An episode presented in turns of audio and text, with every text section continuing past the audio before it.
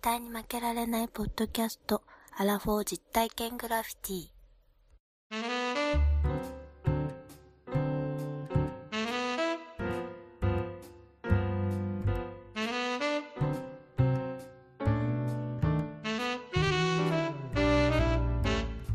アラフォー実体験グラフィティ絶対に負けられないポッドキャストこの番組は人生における遊びをテーマに負けられないアラフォーの男2人が井戸端会議的に話をしたり考えたりする実体験型トークバラエティですパーソナリティの2人がお互いにコーナーを持ち寄りそれについていろいろな話や意見を交えて発信していく番組ですこんにちはこんにちは西。郷さんですワンダーです。ワンダーさんこんばんは。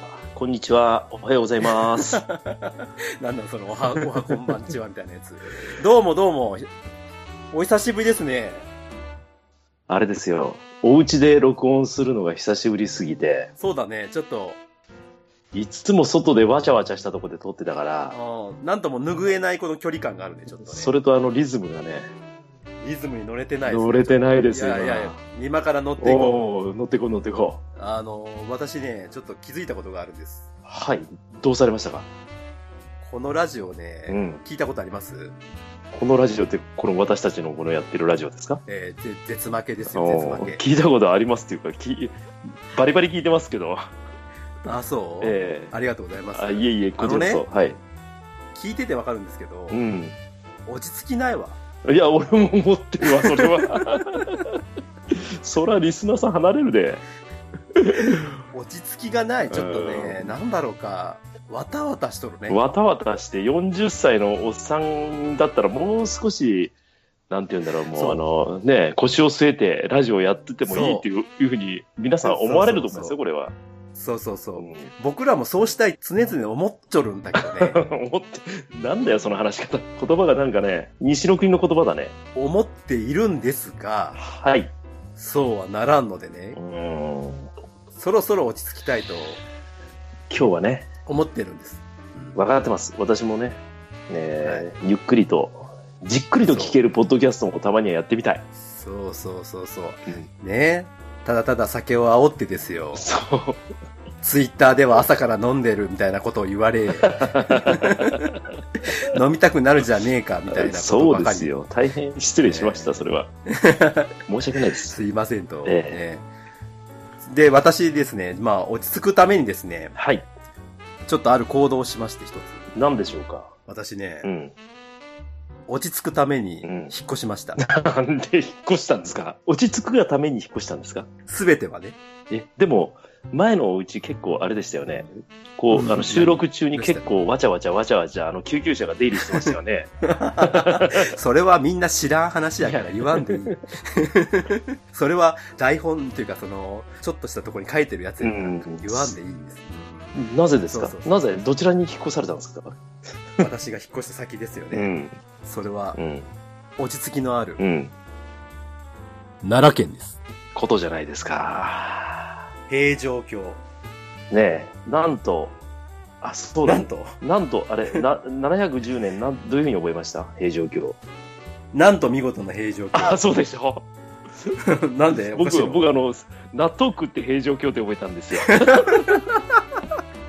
平城京の人に怒られるこがわ。おかしいって言われたね。あの、酒の席で、あの、奈良の子がいたから、平城京の話で、その納豆食って平城京って、もうこのまま刷り込まれたまま、小さい頃から、口に出したら、なんと、その、そのように皆さん覚えてらっしゃるんでね、西郷さんがおっしゃるように。もう、お梅干し食ってスッパーマンのノリじゃないです か。納豆食って平城京。いや、梅干し食ってスーパーマンやはめてくださいよそん全な然あの、歴史の何も関係ないですからね。決め台詞ですからね。ただのあられちゃんに出てくるキャラクターじゃないですか。ポジティブな決め台詞じゃないですか。あの、あられちゃんの。栗頭ですね。 栗頭栗頭先先生。生とか。誰も知らないから、栗頭先生知らないよ ね。知らないと思いますよ、そりゃ。うん。顔がもう5倍ぐらいある。 5倍ぐらいありますよね。あの角で疲れるんでいすよ。や、疲れますから、もう、そんなの。いいんですよ、あられちゃんの話あはられちゃんの話じゃなくて。やめてくだあなたがさい。引っ越した。あなたが奈良に引っ越した話を聞きたいんですよ。そうですよ。うんあのー静か。静か、まず。こう、音専門で、音がしない。あ、そ全く。えひ人いるん、人いるんかなえっちゅうぐらい。う。もうちょっと怒られるかもしれないですけど、奈良ならではの鹿しかないっていう感じでしょ、でも。またそんな面白いネ タ引っ張ってきて、ノートの何ページに書いてある、その、そのネタは。私の中の105ページ 目のギャグ、書いてある編んか成い。集の中にある一つをあの披露させていただきましたけども。恥ずかしいわ。いや、いいとこですよ、でも。うん、もともと僕、生まれがやっぱり山口県じゃないですか。そうですね。うん。そうそう、田舎なんでね。うん。まあ、奈良の人に怒られますけど、うんやっぱりちょっと、やっぱお大阪はやっぱりゴミゴミしすぎなんいで、やーそうですよね。ゴミゴミしてますよ、大阪は。うん、だからそれに比べたらやっぱ広いし、何よりもあの、空が広いわ。空が広いって、大阪もそんな変わらないんじゃないですかいやい奈や良だって、奈良だって山があるでしょだっていやいや、山あるけど、空が、空が広いんです。あ、そうなのうん、いいよ、すごく。うん。本当にね、いや、まあ、まあ、落ち着きたいっていう理由は嘘ですけど、うん。まあ、うちの家内が、実家が奈良の近くなんですよなるほど大和郡山というところなんです。あの、安室好きで、あの、有名な、あの、おーよく奥様のご方存知でいや、よく言ってるじゃないですそか。うです。もう、ほん、本物のほ、あの、安室奈美恵さんのファンですからね、もう。多分あの、にわかファンではないっていうね、半端じゃないってこいれはもう、はい、マジな方でうす。ね、マジな方ですね。マジな方です。うんもうあの、アムログッズが家にどんだけあるかっていう。えー、すごいね。 全部買うんかい。 そういうことで、引っ越してきたと。え、近鉄沿線。そうですよ。近鉄電車ですよ。いやいや、まあちょっと環境も変わりましてね。うん。うんうん。なので、まあちょっともう、なんでしょう。やっぱ天気ってやっぱ人間の中で、人生の中でね、うんうんうん。こう、天気ってあるじゃないですか。ありますよね。まあそれの一つかなというふうに、まあ思ってますよ。ね、住むとこ変わればまたね、自分の生活スタイルだいぶ変わるからね。そうなんです。うん。ただ、見てください。まあ、まあ、皆さん見えてないかもしれないですけど、この僕の、この、照明の光具合はもう前と変わらず、あれでしょうな。全も然ういい光が足らない。いつも間接照明でなんかちょっとエロい部屋目指してるかなっていう印象があるんですけど、また奈良にいやい行やっていや、も同じように、光源が足らない。ルクス全ね然。ルーメンルク、ス数がル足らない。ーメン化ルーメンね、か。高速ね。ルーメン。はい。うん。なるほど、なるほど。まあ、そんな奈良に住んでる私が、私とワンダーさんがお届けするこのポッドキャストですけども、ははい。い。えー今日はですね、ほいほいほい。またコーナーをまたやっていきたいなということで、ワンダーさんが今日はコーナーをやっていただくんです。そうなんですよよねはい、そうなんですよ。未体験ゾーン。未だに知らぬ国たちということでですね。うんうんうんうんで、今回はですね、これ私もいろいろとちょっと勉強させていただいて、今日の収録に来てるということなんですけども、実さ際にですね、このボスニア・ヘルツェゴビナというところ今日ちょっと、あのー未体験ゾーンということで、我々ちょっとお話を聞聞くというかですね、していきたいんですけども、実際にそっちいや、ヘに、レツェゴビナ。ボスニア・ヘルツェゴビナって、最後さん、イメージ、どんなイメージあります、全然もうあれでしょもうあの何もするに生活してたらもう紛争があるのかな、あったのかなっていうようなイメージしかないでしょうんそうですね。まあ僕らの世代の人間はまあ知ってるっちゃ知ってますけどね。そうういう意味でんね。ううんんただ、まあ若い、僕らよりもっともっと若い人たちははいはいなかなか出てこないんじゃないかな。そうですよね、ねえまあ、そそういうですねボスニア・ヘルツェゴビナにですね、実際に行ってらっしゃった方をゲストに迎えて今日は、ゲスト。ゲストですよこれ今日はおー、この番組はようゲストが来る。いやもうあのもう視聴者参加型番組ですから我よう々は来るなもうありがたあいりがたいお話ですよもう本当にいつもありがたい話、は本い当にね。もったいない。身に余る。うん身に余るあの非常にありがたいお話ですから、本当です。はい、今日のゲストはいいいあやほさんお、というじゃあ、方ですねお呼びしましょう。はい呼びましょうどうぞはじめまして。あやほです。どうも。どうも、おはこんばんにちは。あ、やっぱ言ってくれるんや。よかった。声がいいね声 が、うんあやほさんどうもありがとうございます。はい、こちらこ。そ。あやほさんといえばですね実はあの、大人気ポッドキャストのですね世界一周チラ見の世界史通称セカチラですよねおよう知っとるよ、わし知は。ってますよもうあのうんうん西郷さん結構ツイッターでつぶやいてましたよ聞いとるから。もうな最近そうです巷ではつぶやきの貴公子って言われてますからね。いつ言われたそんな。 言われてない。 あやほさんの紹ああ、介。そういうことですよ。そんで、セカチラのですね、第78回と第79回のボスニア・ヘルツェゴビラの授業の講師として出演をされておりますんで、すごいはいすごいですよ。もう、ありがとうございます。そんなお方がここに来ていただいていいんでしょうかいやいやいや、もう本当にありがたい話なんですけれども、はい。で実際にですね、セカチラさんの方はもう歴史ということになるんですけども、我々のこの番組では、衣食住含めて、ボスニアの歴史も、まあ、含めてですね、うん広くちょっと、彩子さんの方からお話を聞ければなというふうに思っておるというところでございますので、そうですね。一緒にね、先ほど言った通り、僕もそうですけど、皆さん、まあ、やっぱりなかなか馴染みのないそうですね。地域だなというふうに思うんで、まあ、僕らにできることは、やっぱりそういうこと、そういうのを知ってもらうというか、こうやって発信することで、ね、一人でも多く何か知ってもらえたらっていう意図でね、はい、そうですね。はい。あやほさんに来ていただいた。はいで、実は、うん我々はあやほさんとは面識がございまして、ありますそうよでねす。ね。そうなんです。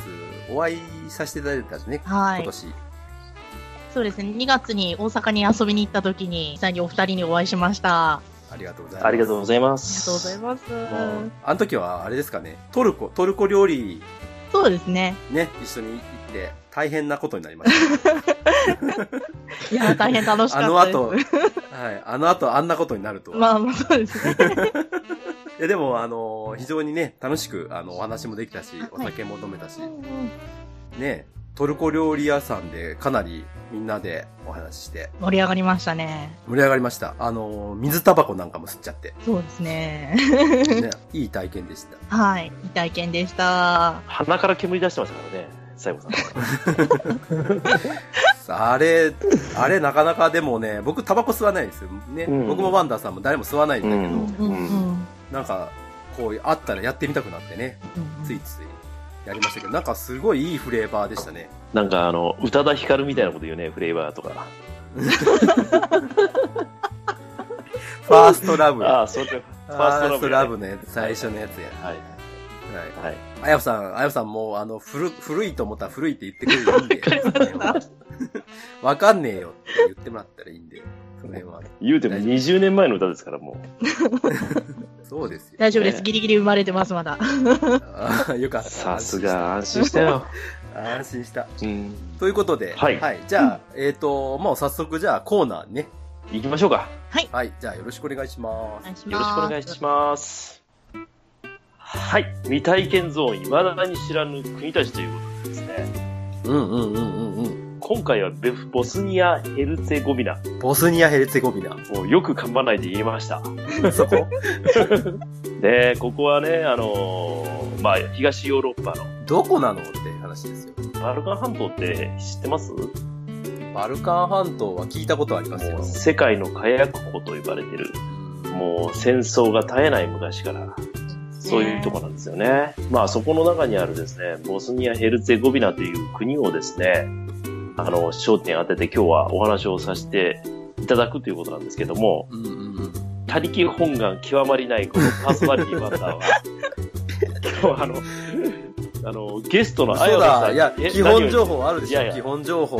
日本情報とかはもう、だってもうイギリスの ね、大学院で研究をされてた方の目の前で私の基本情報なんていうの は、わかります調べてねえのかよ。鼻肌、鼻肌の薄っぺらいものになるとああ、なるほどね。 思ったわけですよ。だからもう私は今日はガヤに徹しようと思ってますよ。いや、さっき僕、ワンダーさんのコーナーでって先ほど言ったばっかりなんですけど。いや、だって相手がもうこれだけの、ね、あの方ですからね。まあまあ、ちょっといやいやいやでしかもあの喋りたがり屋っていうのも知ってます からいやいやいやいやいやいや。なんていう紹介の仕方するんですか。招いておいて。はい、そうですよ。はい。ちょっとでも、地図、地図見ていいですかさすがにちょっと。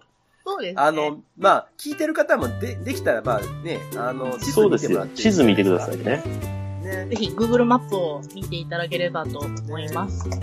ははいあの、場所で言うと、だから、いわゆる、まあ、昔の言い方で言うと、東欧という言い方ですかね。東欧というより、あの、南東欧になりますね。うん南東欧。東欧っていうと、どうしてもドイツとかポーランドとか、結構東欧の方を指すので、今はあ、。そうなんだ。へーはい。南の東欧ということで、南東欧っていう風に紹介されてます。ここら辺は見つけましたかね見つけました。はい。聞きました。大体、そうですね、ボスニア行ったことあるっていうと、どこって言われるので、うん。まあ、本そう当ですね。簡単に言うと、イタリアの隣とか、うんうん。そうなんですよね。ギリシャの上っていう風に言います。だから、イタリアがブーツがあるじゃないですか。うん。ブーツがあって、ブーツのふくらはぎがあるでしょうんふくらはぎの後ろに、うん。ちょっとした空間があって、うん。その空間は海ですよ。要するに、えーとうんこれはアドリア、アドリア海かなそうですね。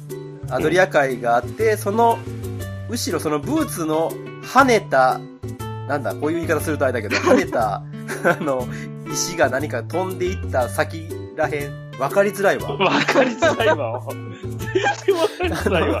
あの、なんていうの、サッカーでさ、かかとでちょんって蹴るやつあんじゃん。ヒールリフトじゃないの。あのヒールリフト、そう。あヒのールリフト。翼くんがやるやつ。翼くんが得意なやつ。そうう。ん。その、翼くんがヒールリフトをやった時に、ちょっとこう、ボールがポンって10センチぐらい上がったぐらいの位置なんですだから翼くんのふくらはぎの後ろぐらい。なんとも言えませんね、もう。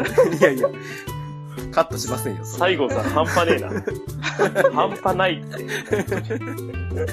えーまあまあえ、まあまあ、いでもイタリアはすぐなんですね。もう飛行機でもすぐですよ、これ確かに。ああ、そうなんですね。まあ、もうちょっと言うと、イタリアがあって、こう、右側にクロアチアがあって、そのもう一個中にボスニア・ヘルツェゴビナがあります。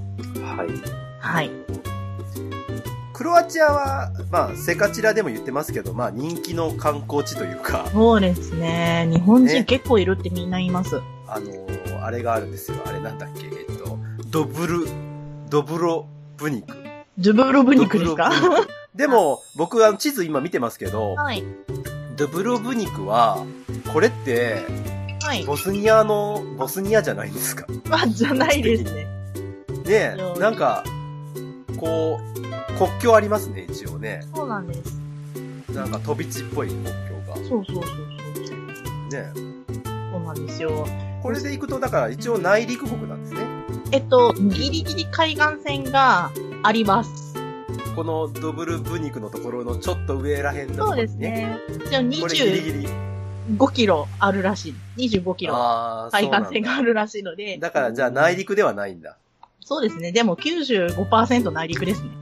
まあ、サラエボは内陸ですもんね。あそうですね。うんね。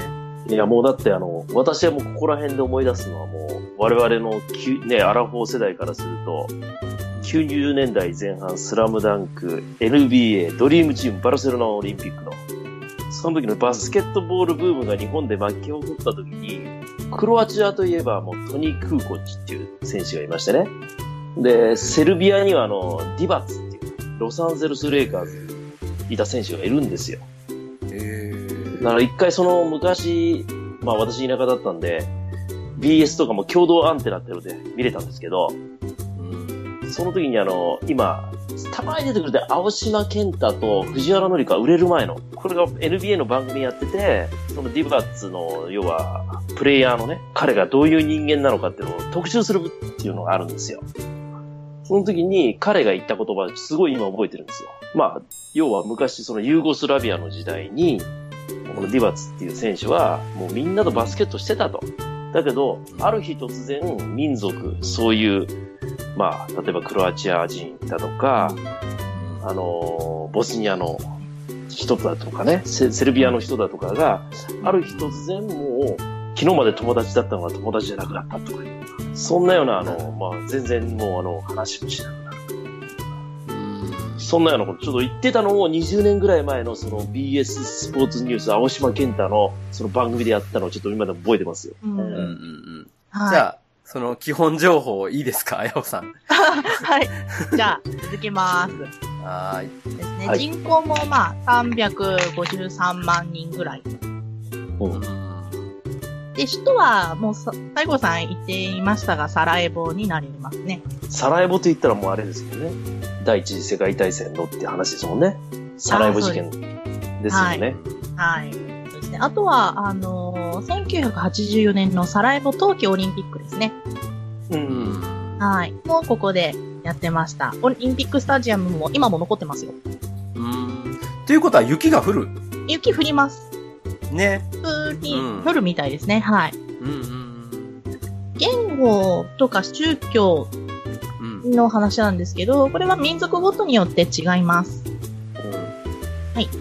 一応言語は、ボスニア語、ボスニア語。はい。セルビア語、うん。うん。クロアチア語うん。の3つです。すごいよね。それがすごい。もう三言語。で、宗教も分かれてて、イスラム教、セルビア正教、うんカトリックうの3つです。ん。で、それ以外にもあると。そうですね。ねはい。あるんですけど、憲法上はこの3つ。一応、だからそういう定められてるんですね。そうですね。で、えっと、文字は2つでう、ん1つは、うんあの、普通に ABC、私たちが英語に使うアルファベットにアクセントがついたもの。で、もう一つは、あの、ロシアとかでよく使われるキリル文字ですね。あー、キリル文字。ははい。いはいはいはい。ははい。その2種類で。はいはいはい。N がひっくり返ったりしてるやつだ。うはん、そうそうそうそうそうそうそうそう。い。なるほどね。ははい。い。その2つで書かれてますね。ただ、うあの、知り合いに見せてもらったのが、タバコあるじゃないですか。ん。タバコはい。うん普通のタバコ。 あの、タバコの箱に日本でも、あの、肺がんのリスクがあるっていうこと書かれてるじゃないですか。おー、書いてるね、横っちょに。うんはいはいはいはい。あれ、ボスニアでも書かれてて、うん。あ、そうなんですか。警告のスペースにうん。同じこと3つ、3行書かれてます。ああ、もうあれでしょ。三言語で。そうです。なるほど。えはい、書かれてました。じゃあもう字、字のフォントめっちゃちっちゃいね。もう、キュッてなっちゃうね。あんな、そう5.5ぐらいになっちゃう。じゃないですかね。うんはい。そんな風に書かれてますね。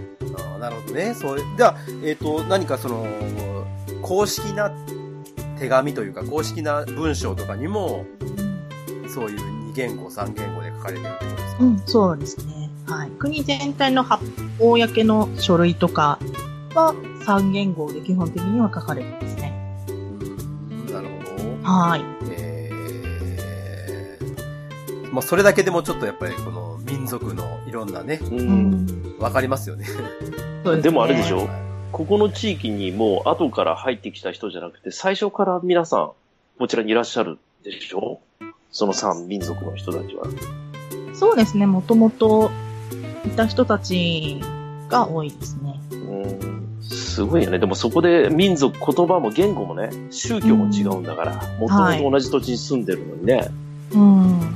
いねだから、これが日本人にはちょっとない感覚なんですよ。そうなんだよ。これってやっぱ日本ってやっぱ特殊ですよね、あやおさん。そう多です分、ねね、海外に行かれたらよくわかると思うんですけど、はい。ね、日本ってやっぱどんだけ恵まれてるかっていうのはやっぱこれでよくわかりますようね。ん。確かに。本当に。だって、自分たちの国に違う人たちがたくさん住んでるっていうか、普通にいろんな民族がいるっていうのが、それは確かにその、ね、まあ、近所の中国の方とか、韓国の方とか、まあ、ベトナムの方とか、まあ、いっぱいいるけど、うん。はい。日本はそういるっていうほどのもんじゃないじゃないですか。まあそうですよね。まあ、ちょこちょこいますけど、やっぱりそれが当たり前に隣に違う民族の違う言語の違う宗教の人が住んでるっていううんうんうん。ね、そういうまあ感覚、昔はそういう感覚、まあ、昔今ははそんどなう感じですね、ね。だんだんだんだんこう民族のあれが進んできたからあれかもしれないけど、はい。本当にそういう感じで、うん。あの、まあちょっとあれですけど、見た目とかってそうわかるんですかその、この方は何う何人、セルビア人だな、この方はボスニア人だなとか。いや、私から見てもわかんないです、正直。ただ、あの、中に、ムスリムの方は、あの、女性は自分の意思でスカーフうあんうんうん巻かれてる方もいるので、あ、この人はムスリムの方なんだなっていうのがわかりますけど、あ、うん。それがなかったら、そうですね。あの、みんな白い肌で、あの、本当に、まあ、金髪の方とか、あの、茶色い髪、素敵な栗色の方とか、目が青い方とか、うん。すごいミックスされてるので、ああ。うん、全然わかんないです。ね、パッと見じゃん、本当に。まあ場所的にそうですよね。なんかやっぱ、まあ、ミックスしそうな場所だもんね。うん、うん、うん。そうだね。もうあの、いろんな、もうシルクロードとか、そのとこじゃない。そうではないのかな、これは。ああ、やっぱりトルコの影響とかもありますし、西のローマ帝国の影響もあったりするので、うん。本当に東洋と西洋の交わる中心地だと私は思ってますね。なるほど。はい。だから宗教も、ね、いろんな、その、うん民族によって、ね、信仰しているところが違うというところですよね。そうですね。うん。で、歴史に関しては、まあ、セカチラさんの方でかなり詳しくね、あはい早尾先生が やっていただいてるので、うんはい。私どもの方、絶負けではですね、まあ、今の状況とか、まあ、今に近いところの状況を少し話していただけたらありがたいなっていうところもあるんですけど、はい。その中でちょっと我々の方で何個かこう、聞きたいことがあったので、それをちょっとお伺いしたいなと思うんですけど、はい。それでいいですかちょっとお答えいただいて。はい。大丈夫です。じゃあ、まずは私から行きましょうかね。はいど。うぞ、はい、はいお願いします。えー私がまず一つ目にお聞きしたいのは、あの、ふ、普段ですね、こういうふうにあの、まあ日本に住んでて、で、まあ、あやほさんは、イギリスの方に留学をされていたということをお聞きしたんですけれども、はい。なぜ、なぜですね、このボスニア・ヘルツェゴビナというこの国に魅力を感じて、まあ、あの、研究をなされて、で、す訪れた、その理由は何なのかなっていうのをお聞きしたいなと思ったんですよ。はい。それ聞きたい。うん。はい。 えーっとですね。まず、私、あの、ワンダーさんもおっしゃられた通り、あの研究をしていたので、うん。まあ実際には観光で行ったわけじゃないっていうことをまず一つなるほど。お伝えしたいのと、うん。そのイギリスの大学院で、紛争の勉強をしてて、うん。修士論文を書くときに、うん。こう私が考えていたのは、うん。その民族紛争とうん。民族アイデンティティの関連性について調べたくて、うん。で、その民族アイデンティティがすごい、あの、色濃く紛争に影響しているのがボスニア内戦だったので、うん。なるほど。はい、それで、ボスニア内戦についてを書こうと決めました。いやー私でもちょっとあの、事前に、まあ、拙い、まあね、勉強にはなったわけですけど、結構、本を読んで、いろいろネットとかでも調べましたけど、むちゃくちゃ複雑ですよね、この国って。そうですね。う。うんん。もう一言では、もう言い表せない。うねんうんうんえ。ボスニア内戦っていうのは、えっ、と、1990年代ですよね。はい、92年に勃発した、えっと、ボスニア内戦。そう、僕らのちっちゃい時は、実は、ボスニア・ヘルツェゴビナという国はなくて、うん。ユーゴスラビアって言ってたんですよ。そう、ですユよねーゴスラビア社会主義連邦共和国でしょ、はい。そうう。ん僕らの時はユーゴスラビアだったんです。で、あの、まあ、正直、まあ、そこら、深い知識はないですけど、いつの間にか、なんか、国がバラバラっていうか、こう、分かれていって、それぞれの国になったっていう感じですよね。はいだ。から、と、途中、えっと、モンテネグロとセルビアもなんか同じ国だったっていうか、うん。なんじゃないかな。そんな感じでしたよね、確か。そうですね。つい、本当2002年とか、とつい最近まではセルビアとモンテネグロも一緒だったんですけど、モンテネグロが独立したので、それぞれ共和国になったって感じですね。なるほど、なるほど。バレエかなんかの世界大会かなんかで、昔うんセルビア、モンテネグロああ、そうだった、そうだった。うん。なんか言ってて、うんいつの間にかモンテネグロだけで出てきたりうんしてたから、あれ、セルビアどこ行ったんだろうみたいな。うんうんまあ、正直そういうぐらいの、うん。ちょっとイメージしかなかったんですけど。はい。で、あやほさんは、まあ、ユーゴから、その、それぞれ分かれていった中のボスニアにスポットライトを当てて、ボスニアの内戦を勉強したと。はい。そうです。もう現地に行ってインタビューしたいな、データ集めたいなっていうのはあったので、うん。もう途中いろいろあったんですけど、でも、あの、受講して2週間滞在しました。へえ。それって、え、何で行くんですかそのい渡航の仕方としては。一応観光ビザみたいなんですか観光ビザではなくて。あ、観光ビザで、あの、日本からでも全然行けます。90日間ビザなしで行けますよ。 90日間もあるんだ。だったら全然ね、うんうん。うん。いけるよね。ボスニアに行くって言った時に、家族の方は何も言わなかったんですか、いや、私、あの、その時イギリスにいて両親は日本だったので、メールでやり取りしてたんですけど、うんまあちょっと、修士論文書くためにボスニア行ってくるわ、みたいな感じで。お軽い。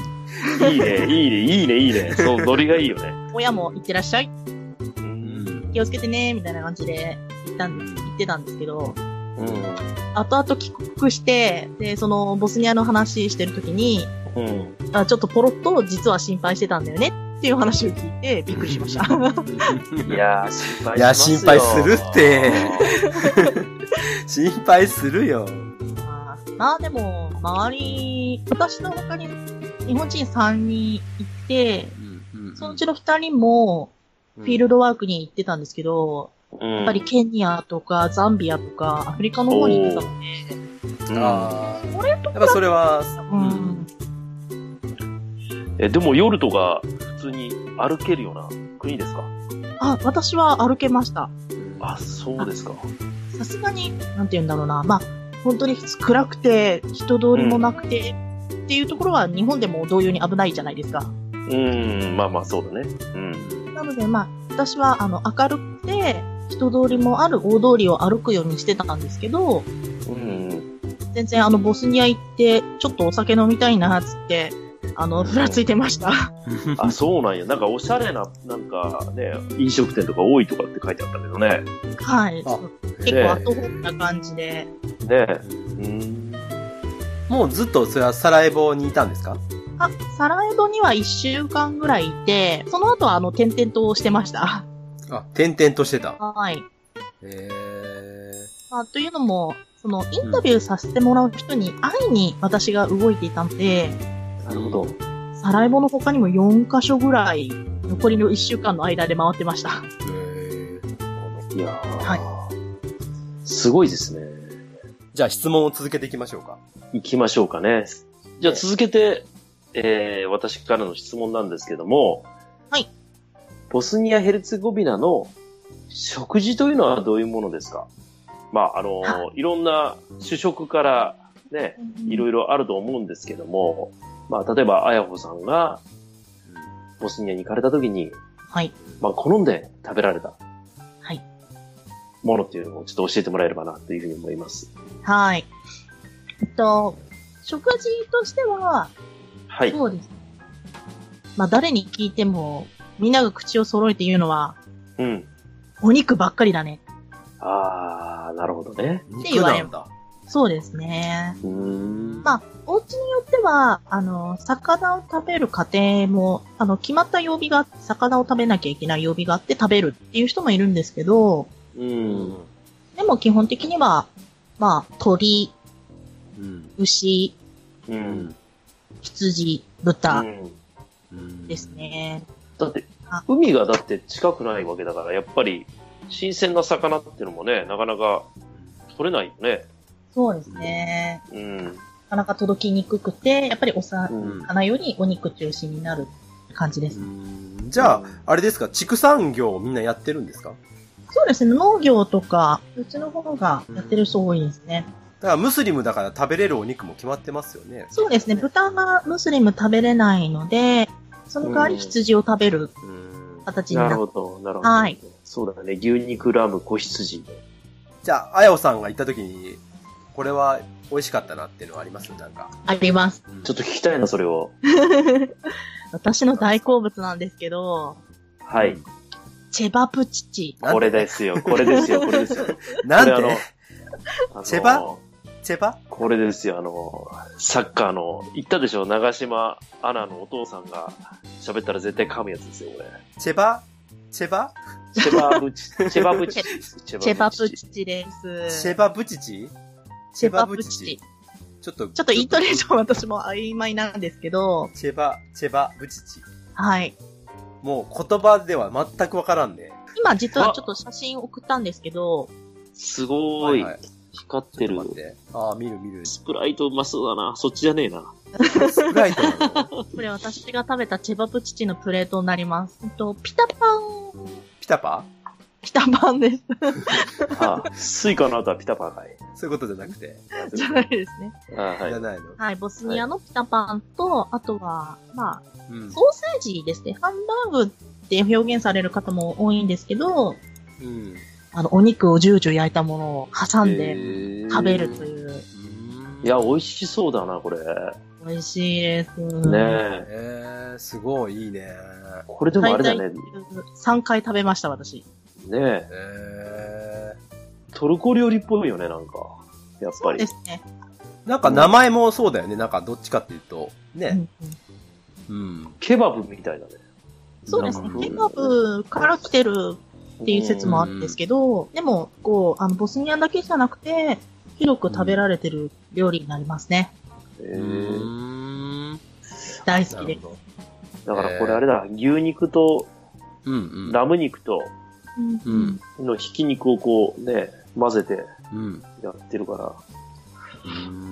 あこれじゃあ、美味しみそうだ、ねみんなこれは結構食べる感じですかそうだと思いますね。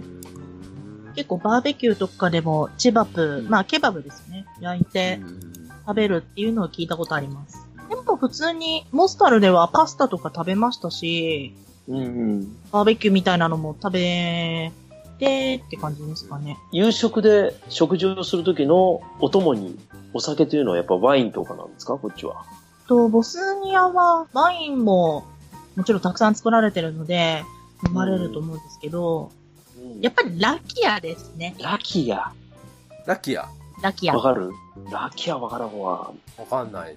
蒸留酒ですかウイスキーみたいな。トルコ料理レストランで飲まれませんでしたかラクです、ラク。ラクか。あ、楽なんだ。あれは俺苦手やな。楽 ね。はいあはい、れはい。はに、なんとも言えん味だもんな、あれ。そそうですね。楽ね。あそうです。ダルカンの方だとラキアって呼ばれることが多いんですけど、はいはいはいはい。オスマントルコ時代のあれがずっと残ってんのかな。うん、やっぱ影響が大きいですね。トルコのね。んそうです。ね。ね。なんとなく、あ雰囲気が分かってきました。分かってきたよ、分かってきたよ。水タバコ吸うんでしょ、その後。あ えっと、ムスリムの方が水タバコを吸って、他みんなは、まあ、ビール飲んだり、ワイン飲んだり、ラキア飲んだりって感じですね。イメなーるジほとど、してなるほど。分かりやすい。うん。なるほどね。えーその後、その、のお肉料理の他に主食で炭水化物とか取らないんですか今日。まああの、結構パンが多いと思います。ご飯も食べるとは思うんですけど、ああ、やっあんまぱりり聞パかンか。ないですね。パンはパンですかナンじゃなくてパン。パンで すね。パンなんだ。 すぐそうやってもう、あの、インド人出したがる。いやいや、インド人。い出したよ、インド人。いや、これちょっインと、ド感。この間、あの、ちょっと、ね、あの、朝のバイキング行ったんですよ。まあ、あるところ行って、ホテルの。そしたら、あの、たまたま今か、日本結構観光客いっぱいいるじゃないですか。うんうんうん。で、まあ、どう見てもインドの方だったんですよ。で、そのバイキングでお米とお味噌汁あるんですけど、お米のお味噌汁の隣のところにカレーがあったんですよ。うんうんうんで、ものすごいもう僕なんかあの、浅はかな人間なんで、インドの方だなと思ったら、カレー食うかなカレー食うかなって、ずっと見てたんですけど、食いませんでししたね。食いませんでした。 偏見がすごいわ。食いませんでしたね誰。誰でもインド人がカレー食うと思うなよ。いやいやそうですよ。じゃあ、あなたがインドの話を振るから、私こういう話をしてしまうんですが。あの、ほら、パンのこと、パンってさ、あの、地域によって、だから、なんて言ったり、するじゃないですか。あー、そなうんかそういう意伝わりま味しでたパン、そういう意味でパンはパンという風に呼ぶのかなと思って。これ、私が大好きなボスニアの料理、ナンバーワン。ジャガブチチですね。いやー、美味しそうだな、これ。本当に美味しそで、あと、2番目。これは日本に帰国して、イベントで食べたやつなんですけど、う。うん。もう一つは、うん。今送りますね。はい。ダラン、お、来た。あ、来たなんじゃこりゃ。サルマっていうロールキャベツです。サルマ。サルマ。サルマ。肉や米を詰めたロールキャベツ。そうです。えー、米も食うんだね、でもじゃあ。そうですね。お米も食べる。ね。お米食べるんだね。えー、そうなんだ。はい。サルマはえですね。ー美味しそう、美味しそう、今の。うーんいやー、もう見たか、もう、あのヨーグルト が、ヨーグルト、ヨーグルトだったのかな、あれ。なんか白いでの。さサワークリームですね、多分。あー、サワークリームか。なるほど。はい。で、はいはいはいこはのロールキャベツは、い。うん、うあん。の、日本で作るようなロールキャベツとはちょっと違って、違うんだ。漬けてあるキャベツ、お酸っぱいんですよ。うーん。あ酸ー料理なので。っぱいの。はい。漬物だ、じゃまあ、そんな感じですね。私、日本に帰国してイベントで、あるイベントで食べたんですけど、すっごく美味しくて、えーこ。れもう大好きになりましたね。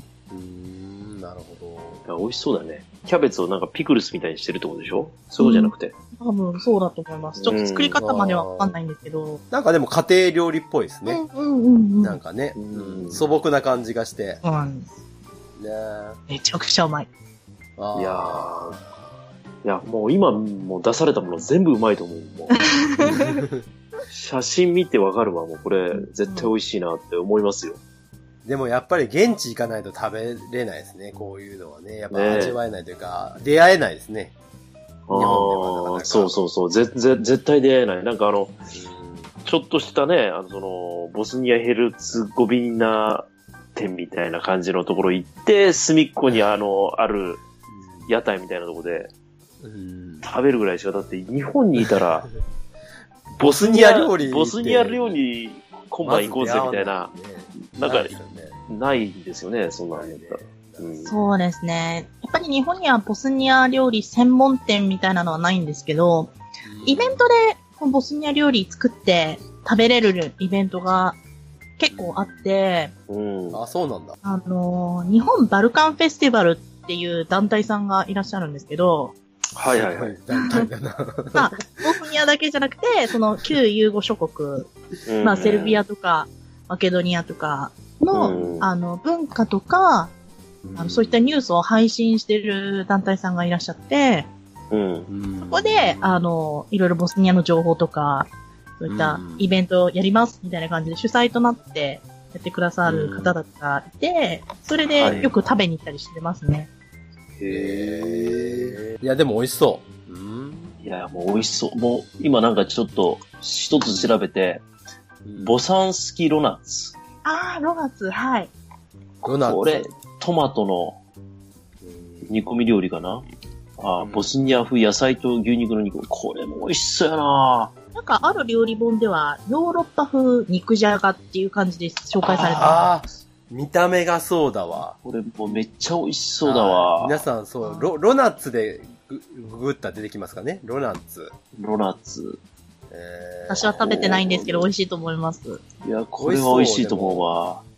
なんか、あの、ゴロゴロっとした野菜と、お肉と、なんかそれで煮込んでね。そうそうそうそうそう。ベースがなんだろうトマトかななんだろうかよくわかんないけど。トマトですね、多分。トトマト味のシチューって書いてあるけどね、ボサンスキロナッツは。じゃあ、あれですかあやおさんがいた時は食事はやっぱ全体的に結構お口に合う感じでしたかそうです。肉食の私にしてはもう、万々歳な感じでしたね肉。食な はい。まあでも、こういった、なんていうんだろうな。こういった家庭料理というか、その国ならではの料理、ローカルフードか、もありますし、あとは、うんまあ、そうですね、イタリアの影響もあるので、リゾットとかパスタとか普通に食べられますしあ、ーって感じですね。なるほど、なるほど。なるほうどん。うんうんうーんいや、でも普通にいいね。 いいよ。俺トルコ料理食った時豆料理多いなと思ったけど、やっぱ多いのかな豆料理も。豆も多分あると思いますね。ねえ。うん。うん。いいね。いやーなるほど。。あーなんか美味しそうだったね。おも う。腹空いちゃうじゃない。ちょっと、あの、西郷さん、ちょっとボスニア料理屋さんないかな、大阪に。ああ、そうね。いや、一回探してみたいね、本当にね。チェバプチチ食いてえよ。チェバプチチいやです、食べたい食べね。チェバプチチ。あうの、ん作れますよ、チェバプチチ。作れるんだ。作れるのあすのごいじゃない。羊肉が手に入らないと思うので、豚肉で合いびきにして、う。うんん。作ったりとか、私家、実家で作ってますよ。えーすごい。すごいよ、皆さ ん。すごい、チェバプチチ多。分レシピとかも Google で探せばあるので、いや、出てきた、出てき た、今。うんぜひぜひ。えーでも、家庭でボスニア料理出てきたら感動するね。感動するよね。ちょっと感動するよね、本当に嬉しいわ。お子様ランチのところに、日本の国旗じゃなくて、ボスニアの国旗つけて出したいよ ね。うん細かい、こう、星が細かいやつ。そうそうそうそう。えーええいいな、これ。ほんと美味しそうだ、俺。美味しい美で味しすそう、美よ味し。そねう。えね。うん。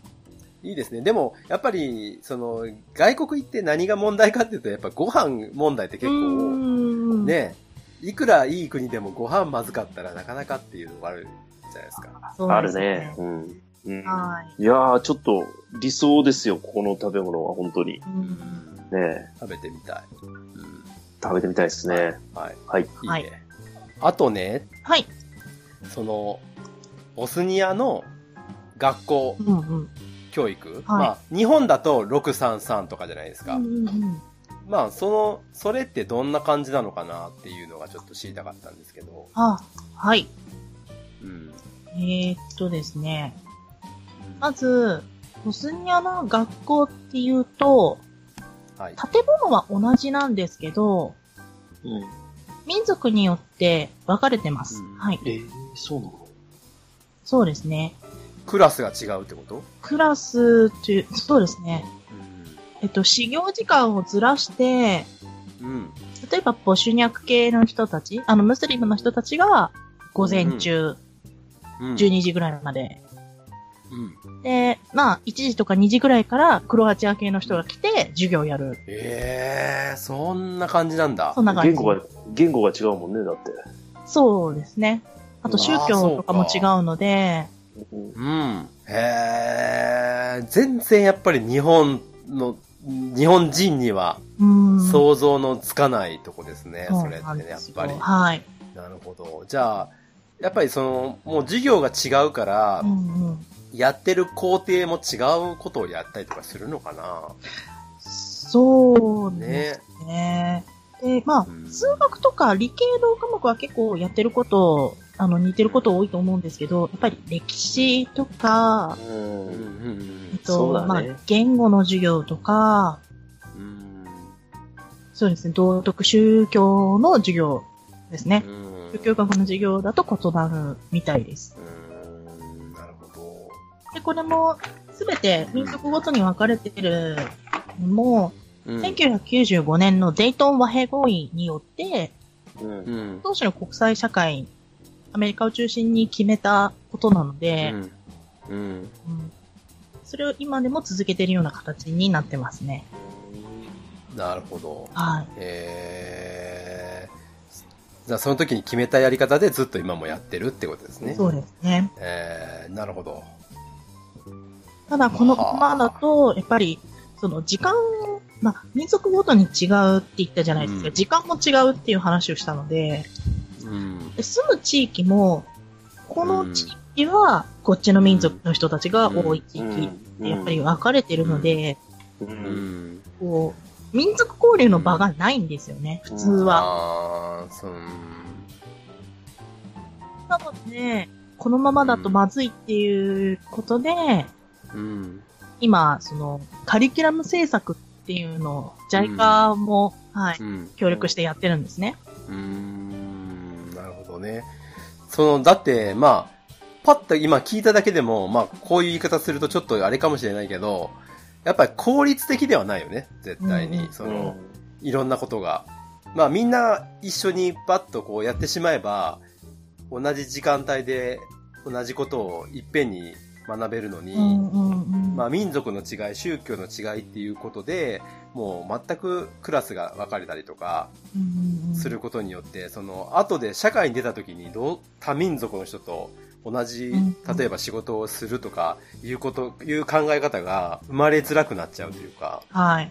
ねなんかそんな感じはする。やっぱそこをやっぱりちょっと何も知らない僕みたいなものが考えた時にう、んうんうん。その社会に出た時にこれからどうするんだろうかって。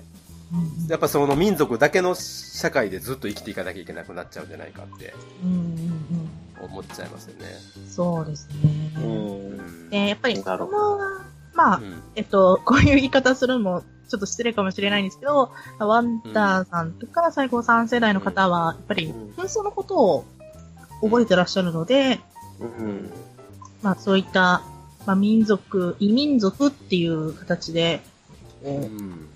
ーあの、考えはあると思うんですけど、うんうん。ただ、まあ、私とか20代、10代は紛争最中、もしくはその後に生まれた世代なので、う。うんん。なんか民族ごとに分かれてるのが当たり前になってしまってるんですね。うん。なるほどね。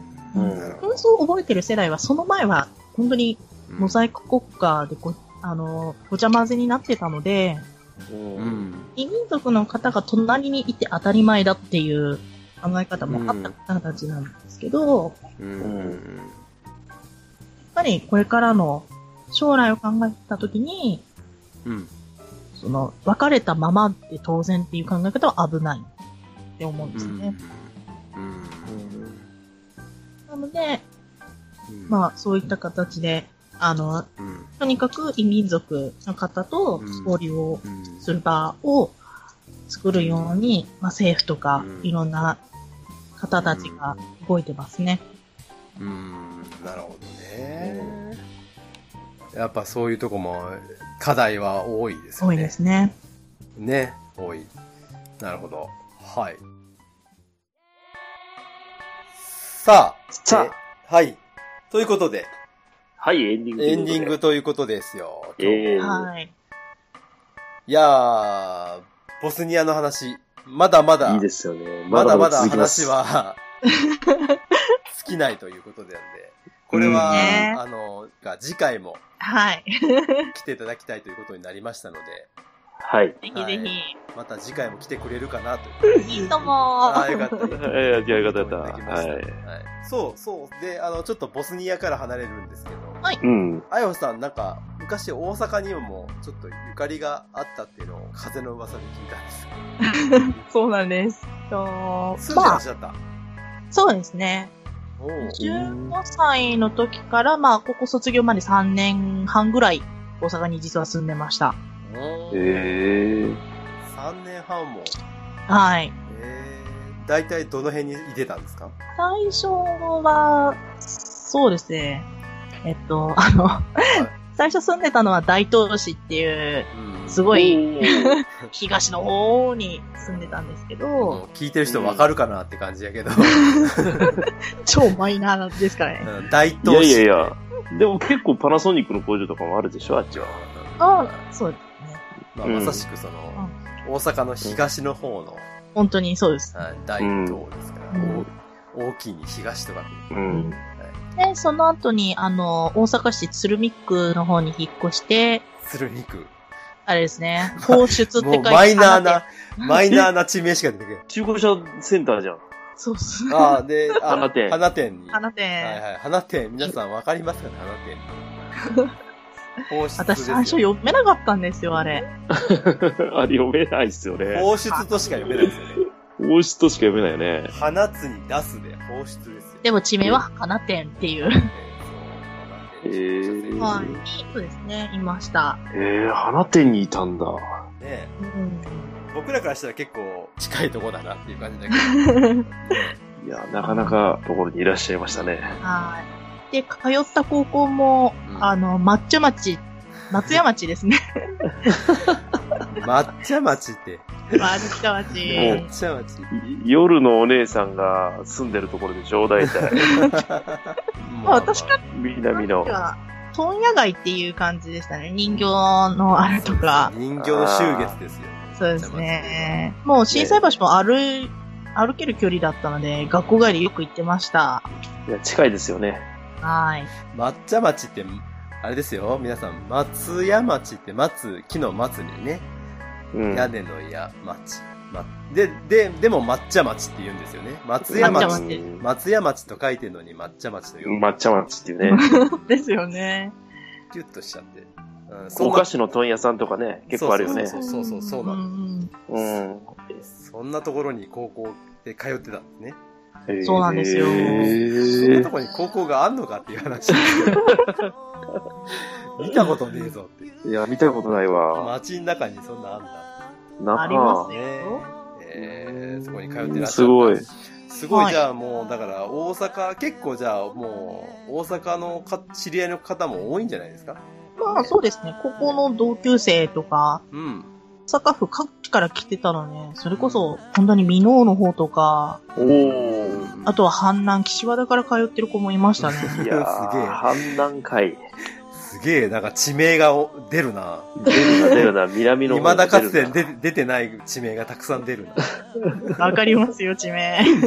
すごいな。阪南市出てきたが。えーあえー皆さんもう今日はあれですね、あの、ヨーロッパの東の方から大阪のすごい細かいとこま で。 大 Google 阪のバマッルカン半島ま でプをご紹介していただいて。ありがとうございます。本当ありがとうございます。なるほど、なるほど。まあ、そんだけ、はい。あの、ゆかりがあるということで、はい。はい。いそれはまあ、もう2週出ていただかないと。ただかないわけにいかないそとれはいういことかでないですすよよ。。いや、はい本当に、あの、今週はありがとうございました。また、ありがとうございました。はい、次もまたよろしくお願いしますと。い、いうことで、今週は締めたいと思います。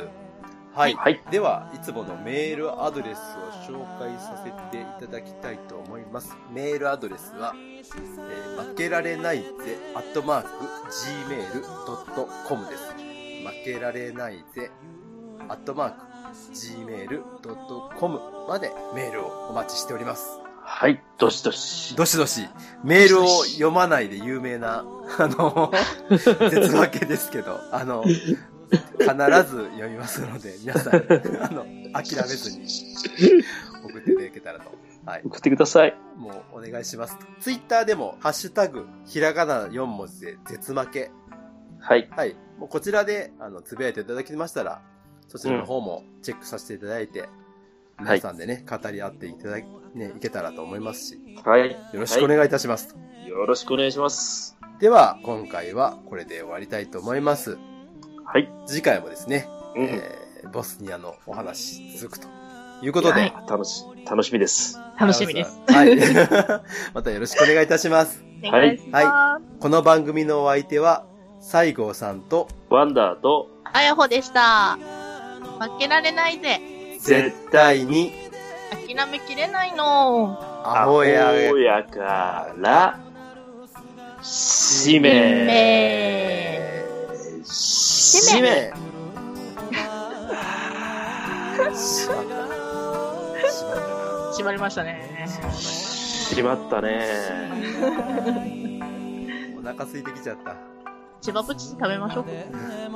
食べたい。こ